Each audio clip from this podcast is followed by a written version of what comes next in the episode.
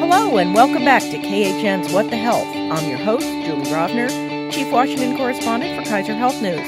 I'm joined by some of the best and smartest health reporters in Washington. We're here to bring you the latest in news about health policy from the White House, Capitol Hill, federal agencies, and the states.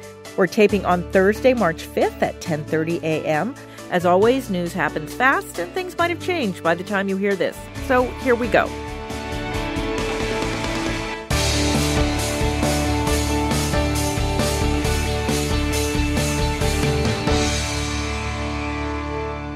Today we are joined by Kimberly Leonard of the Washington Examiner. Hi. Emmarie Huetteman of Kaiser Health News. Hey there. And Tami Luhby of CNN. Hello. And our weekly reminder if you want to see us as well as hear us, an edited version of the podcast is now on the cable channel Newsy at 11 a.m. Eastern every Sunday. So, a whole lot of news to talk about this week. Um, but let's start with presidential politics. So, very much has happened since last week. Joe Biden won a landslide in South Carolina. Pete Buttigieg and Amy Klobuchar dropped out and endorsed him, as did earlier dropout Beto O'Rourke.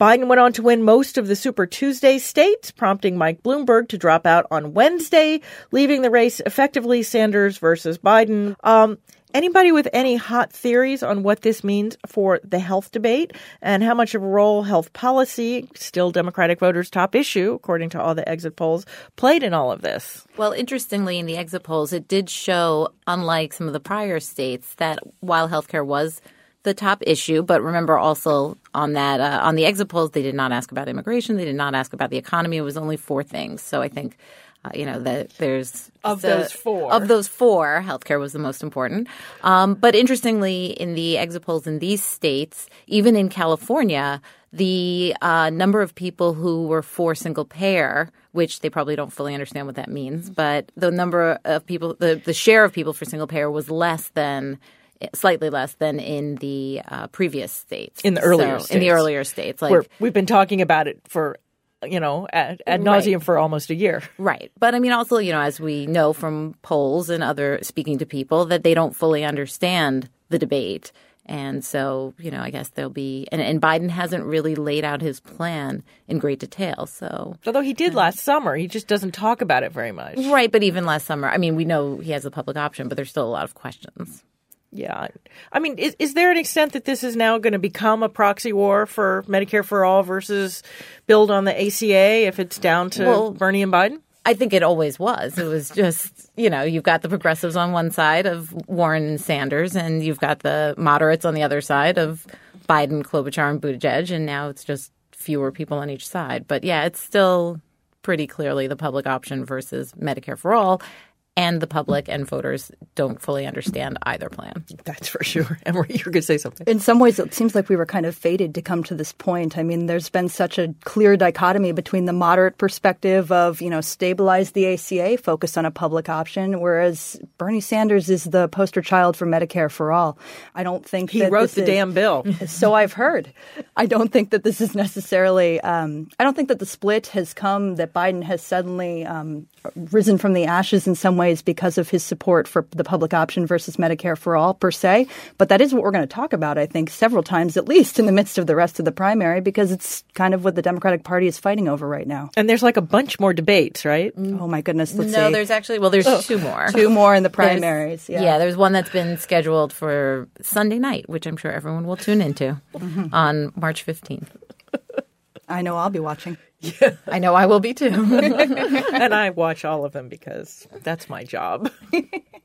One of the things we saw, particularly in you know the early states where everybody was you know micromanaging everything, was that the second choices of a lot of voters didn't necessarily fall into these lanes of you know the moderate versus the the progressive. People you know who were said they were for Elizabeth Warren, second choice might have been Biden, or people who said they were for Bertie uh, Buttigieg's second choice might have been Sanders, um, and yet I was I, I, admit to being one of those people who was stunned that when the moderates sort of dropped down en masse and endorsed Biden, Biden got all of their votes. So, I mean, to, to the extent we had changed narrative to say it's not really all about ideology, it sure looked like it on Tuesday. It's true, but we're in the point now where um, a lot of the debate within the party is uh, who can actually beat Trump. And when it comes down to that, it's less about policy and more about the person. Exactly. It's not the issues. I mean, if you also look at the exit polls, the issues are getting fewer, you know, getting fewer. It's not an issue-driven It's not the, campaign. Exactly. It's not the, the issues are not the top It's a. Donald Trump driven Yes. campaign. They they want the top uh, point is to whether they can whether the candidate can beat Trump. All right. Well, we will we will talk about Donald Trump momentarily because we're going to talk about COVID nineteen, the coronavirus. Uh, this week we started to see a lot more cases here in the U.S., particularly in the Pacific Northwest, and a lot more panic buying. Hand sanitizer is becoming a prized possession, uh, even though really washing your hands is actually better. We talked about this a little bit last week, but I wanted to revisit. This administration has been premised on getting its base to distrust both science and the idea of competence and nonpartisanship in government. And of course, at this point, we are dependent on trusting both. So, how is the Trump administration doing at kind of turning this ship in the middle of the storm? Uh, are, are workers really scared of making the president angry so they don't want to say things that it might be worse than he's saying? I mean, we're certainly seeing stories coming out that within the administration, people are prioritizing not wanting to move ahead of the president, especially because his anger is so potent and so visible if you're watching his Twitter feed. Um, Politico had a story this week that talked in particular about the pressure um, on Azar because a lot of people say that he didn't step up fast enough in the midst of this coronavirus response. And because he didn't step up fast enough, people are examining why he might not have stepped up so fast. And some people say it might be because he was trying to keep everyone from getting out ahead of something that President Trump didn't want to hear his administration officials saying. Yeah, I mean there there was talk, I guess, earlier in the week that that some of the science officials are being muzzled, or at least they're having to to um, you know vet their appearances through the vice president's office, since the vice president is now in charge of coronavirus response. Um, that's you've Tami, you've been around for previous uh, uh, outbreaks like this. I mean, I don't recall seeing that sort of thing that that Tony Fauci, who's been you know sort of the lead government spokesman on infectious disease because he's the head of the National Institute of Infectious Disease at NIH, but you know he's been in he's been there since the Reagan administration, so this has never been a partisan thing. Right. I mean, you can definitely see that uh, the vice president's office is taking charge here. And I mean, you see that in the news conferences that are being held and you know, and there's gentle corrections of the president that's going on. I mean, you know, we saw even was it yesterday, I guess, that uh, the president was talking about the mortality rate, saying that he thinks it's a lot less than you know what it really is, and there have been comments that no, you know, this is what the the mortality rate actually is now. But you know, one thing that's also interesting is is there's also management of the message among the drug makers too. And so, you know, the on Monday, Trump was meeting with a lot of the drug makers and, you know, he was saying, can, so can this be in a few months? You know, oh, can you do it faster than you? And, you know, and all of that. And the Well, drug he- makers were sort of saying, well, this is going to take time. And I think it's, you know, interesting. I went to a briefing yesterday with several of the drug makers and they were saying, you know, we're only going to start getting to clinical trials maybe by the end of the year. So we're not going to be seeing a vaccine this, you know, this year. And the president seemed to have the idea that you could have a vaccine that, that one one thing would, would be both a vaccine and a treatment. by August. Yes. So, but yeah, so I think that there's a lot of education of both the public and the administration going on. One thing the federal government can do uh, in a hurry is uh, appropriate money. Uh, Congress has come to a quick agreement on funding for the crisis. The House has passed, and as we speak, the Senate is considering and likely to pass a bipartisan bicameral bill to divide $8.3 billion between the NIH, the Centers for Disease Control and Prevention, the FDA, the State Department, and other emergency funds to help locate and develop treatments for patients and prevent more transmissions. One of the big issues surrounding this seems to be uh, that identifying people with the disease is made harder by the structure of our healthcare system, where people have growing deductibles that mostly haven't been met by early March and little or no sick leave.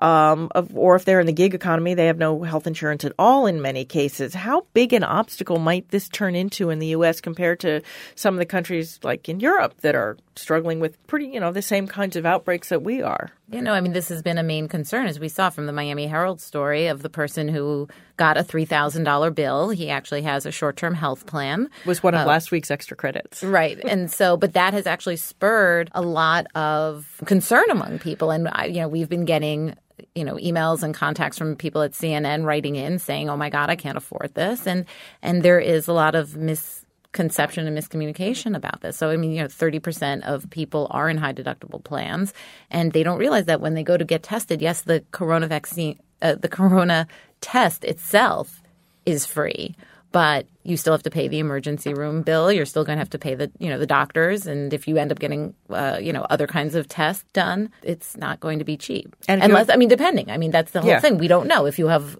ins- good insurance, if you have a low deductible, if you've already met everything, then it may not cost you much. It really just depends. But there are people who have been um, quarantined in hospitals and then are getting hospital big hospital bills. Yeah, I mean something like this. We, you know, we've been talking about all these issues for a couple of years now. Um, you know, the way that yes, you have a lot of people with employer plans, but they don't necessarily cover everything that you need. You end up paying a lot out of pocket. You end up having surprise medical bills. Congress was supposed to kind of get a handle on this. They didn't. Uh, we've written They're a lot about on it. they they say they're going to work on it by May. Um, but you know, something like this, a, an infection that you know we're trying to get a handle on, really does expose a lot of holes in our safety net, and even among people who have health insurance. and and from well along these lines from the Department of Irony, uh, Vice President Pence announced on Wednesday that coronavirus tests will be designated as an essential health benefit and covered by Medicare and Medicaid and insurance plans, except only insurance plans that are compliant with the Affordable Care Act, because those are the only ones that are required to cover the essential health benefits.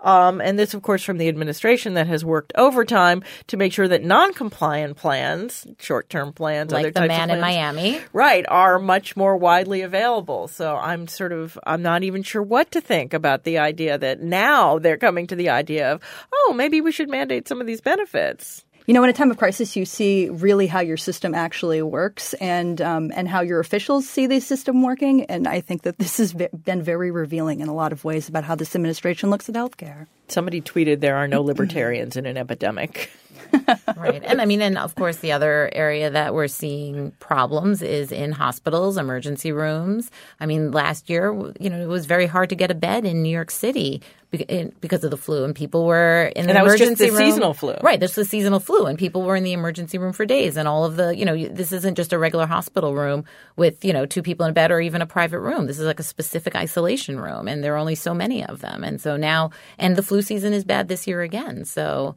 I think as there are more and more people who are going to be diagnosed, we're going to really see problems in the hospital systems as well. And we should also point out that, that even though Pence said they're making this an essential health benefit, there's a rule. You can't just do that. There's a rulemaking process that you have to go through. So even, I mean, it is, as someone else has pointed out, it is likely that these will be covered anyway if you have comprehensive health insurance. It's a diagnostic. And there are times when public health steps in and pays for these things um, that you can always, I mean, that's like immunizations. It is, it is a common good. But it's, you know, the structure of our health system faced with sort of a public health emergency is a big deal. And I feel like we didn't have sort of this level. We, we were not in sort of this place the last time we had sort of this level of public health emergency, which I guess was 2009 with the H1N1. Um, it's we will sort of have to see how this plays out. All right. Well, moving on, the Supreme Court Wednesday heard oral arguments in a case that could start the process of unraveling abortion rights in the United States. At issue is a Louisiana law requiring abortion doctors to have admitting privileges at a hospital within 30 miles of the clinic. Uh, under the argument that if a woman suffers complications, the doctor should be able to accompany her to the hospital and treat her there. Now, the court struck down a nearly identical Texas law only four years ago. It feels like so much more than that. Uh, and the only thing that's changed since then is the makeup of the court, which now seemingly has five anti abortion justices. I was there and watched the arguments, and honestly, I can't predict how this case is going to come out. Kimberly, you were there too. What did, did you glean anything from the oral arguments? So, yes, I was there too. Um, you know, obviously, we don't know how the justices are going to rule, but all eyes were on Brett Kavanaugh and Neil Gorsuch. Um, Gorsuch was not asking questions, but Kavanaugh was asking whether the law was still burdensome in Louisiana or whether it was generally burdensome in any state. So what he was saying, he was sort of presenting these hypotheticals where he was saying, okay, but if you're in this state and you require doctors to have admitting privileges to local hospitals and they're easily able to obtain them, Which they that- have not been in Louisiana. Correct, and definitely we're not in Texas. But his he was sort of asking is is it still overly burdensome? Does it still get in the way of a woman's access to abortion? So that was kind of the question that he was sort of pressing um, on. And then, you know, we we heard a lot from some of the liberal justices who were saying that they, you know, who sort of indicated they thought the law was unnecessary. Um, they noted that reported complications around abortions are rare, and they also picked on the specific um, language of the law that requires um, the admitting privileges to be 30 miles away the, from the From the abortion clinic, clinic, right. and they were sort of saying okay but if you're if you take the abortion pill then you go home to complete the abortion so why does it need to be near the abortion clinic a woman would go to the hospital that's closest to where she lives so that was sort of what we were hearing from the justices on Wednesday Yeah, it was interesting because you know in the Texas case, the the law actually went into effect in Texas, and immediately half the clinics in the state closed. I mean, so it was pretty clear. And there were one of the reasons they the court struck it down was because in some parts of the state you would have to drive 500 miles to to get an abortion. Apparently, in Louisiana, in some cases you'd have to drive 300 miles, not that much closer, um, particularly if you're trying to do it in one day. And now other laws require you to stay over. So it does, there's a point at which I, I was interested also in Kavanaugh saying, could you see a situation in which this would not be an undue burden, which is the current standard for striking down an abortion restriction. Um, and I thought the, the lawyer sort of parlayed it very well by saying, that's not the case here. this is the case we're talking about. It sounds like he's looking for an opportunity, or at least um, uh, is open to the opportunity of a broader abortion um, ruling than just, you know, this applies to Louisiana clinics. It sounds like they're talking about this could apply to the entire nation, right? Well, I don't know. I thought he was looking for an opportunity to apply a narrower one. But Oh, you're you right. thought, if in yeah. Louisiana it is an undue burden, I mean, they may want to say, we're going to, that we'll do this case by case and sort of invite the other 48 states, several of which already have these laws, to, to say, well, how is it in your state? I mean, that that is a possibility. I think that's probably a possibility for where they'll come out anyway. I mean, the clinics made you know a, a fairly strong case that this is exactly like the case that you know was there four years ago. Um, but it's hard. It's still hard to see who the fifth vote is. I mean, it would it would have to be the chief justice, and he was along with Kavanaugh asking about you know possibilities of of trying to sort of split it a little bit more, you know, sl- Oh, I see. peel the onion a little bit more narrowly, but it was really hard to tell. We should point out that it's not just the admitting privileges that are at issue in this case. The state of Louisiana is also arguing that abortion clinics themselves should not be allowed to sue in this case because they have a conflict of interest with the patients whose health and safety is allegedly protected by the law. Now, the court has been allowing abortion doctors uh, to sue on behalf of their patients going back to at least the 1980s. Uh, apparently, or at least this was discussed yesterday, are eight different cases where abortion doctors have been allowed to sue on behalf of their patients. This would be a huge overturn if they were to suddenly say that no, only patients can sue, right? Right, right. I mean, that's something that Justice Breyer was really honing in on and saying, look, we've done this eight other times before. He said, I looked, I found it was eight other times before. So what happens in all those different cases?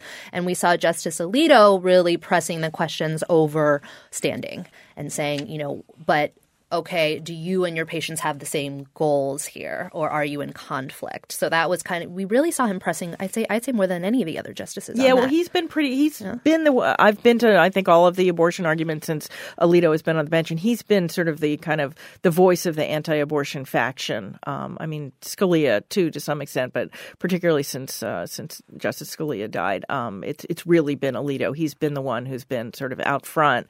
Um, so that didn't really surprise me all that much, but it's it would be a very interesting uh, situation if uh, if they were to actually say that no, we're going to change all these rules of standing. And apparently, the rules that this particular rule goes back not so much to an abortion case, but to a case about beer, which which was mentioned several times, which is that um, a beer seller was allowed to sue over uh, tr- was trying to restrict beer to uh, underage males, and, and I think there was, I guess one, I guess the underage male who'd sued turned 21 and was no longer underage, so he could no longer be part of the case, and they allowed it to go forward with just the beer seller. So that's that is, I believe, the the main case in uh, in this whole standing What a precedent.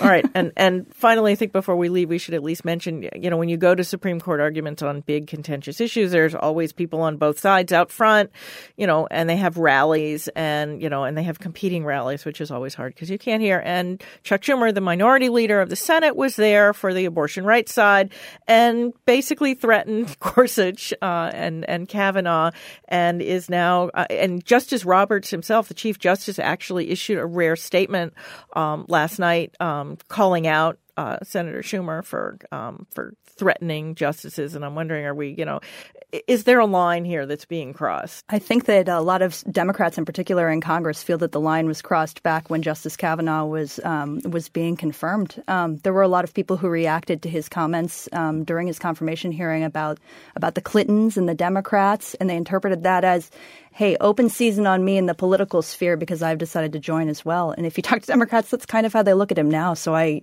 it sounds like Senator Schumer got a little carried away, but it's very revealing of how they see uh, those particular members of the court. Yeah, it was funny. In the courtroom itself, it was all very substantive and not, I mean, you know, they're always very polite to each other and, and, polite to the lawyers, but it's, you know, you get outside and it's like, okay, back to politics.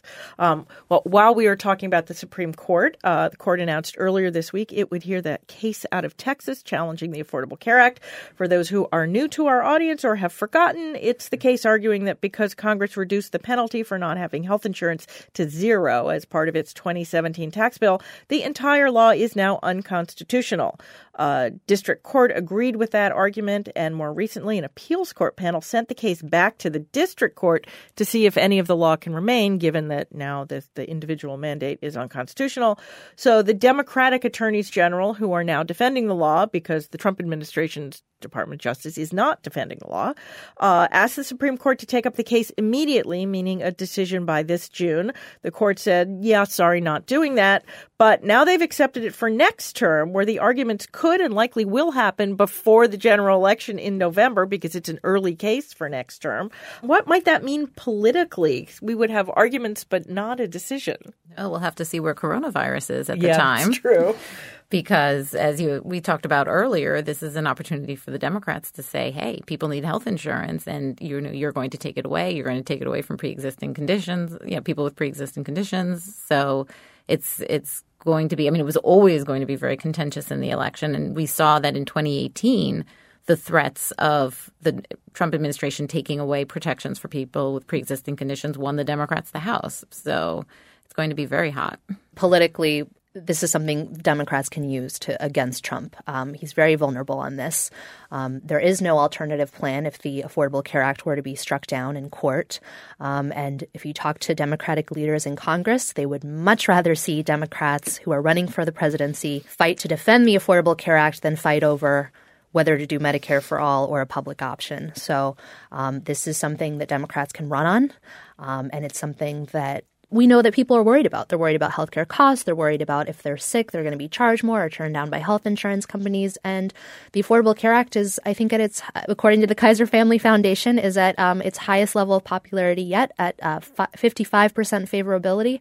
So, um, you know, this puts the the Affordable Care Act front and center ahead of the election. It strikes me that in some ways this is kind of the best case scenario for the Democrats because they wanted the court to take it up because they wanted to get rid of the uncertainty. The health industry then has no idea what's going to happen. It would cause chaos. Um, and that was what they argued when they said, please take it up right now. Here, the, you know, have the arguments this spring, decide it by June. Um, but the, there's, unlike the abortion case where we have really no idea what's going to happen, there is at least a perception that probably Chief Justice Roberts would throw this case out. He has defended the Affordable Care Act twice before on cases that were a lot stronger than this one.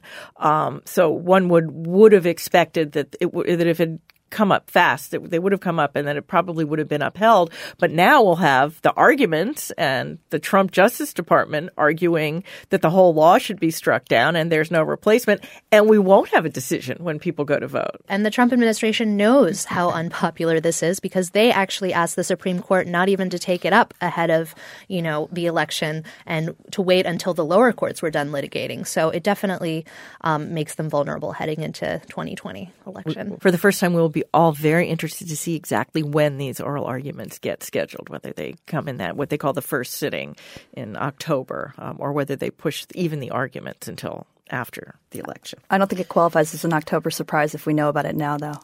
Probably not.